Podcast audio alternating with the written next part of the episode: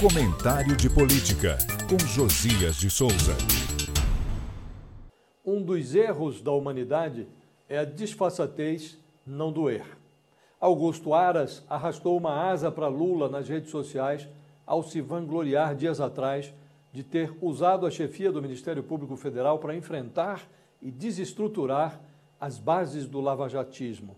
O flerte de Aras foi correspondido por Lula.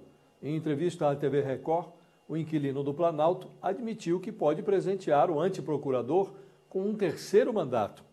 Possivelmente eu vou conversar com Aras, como eu vou conversar com outras pessoas, declarou Lula.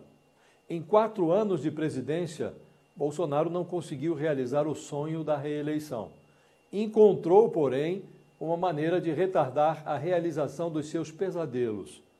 Aras não se opôs aos atos antidemocráticos não viu crimes na condução da pandemia, defendeu no Supremo a legalidade do orçamento secreto e deu de ombros para a campanha de Bolsonaro contra o sistema eleitoral. Tanta licenciosidade jurídica encantou Lula. Com inveja da impunidade alheia, o presidente seminovo foi momentaneamente seduzido pelo desejo de comprovar que o impossível na política é apenas um paroxítono que carrega o possível enfiado dentro de si. Quando Bolsonaro levou uma paulada das urnas em 2022, imaginou-se que certas reputações estivessem juradas de morte.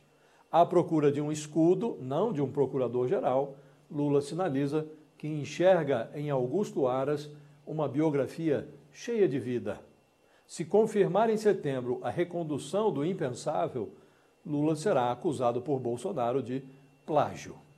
Eu falo direto de Brasília para o podcast do Jornal da Gazeta.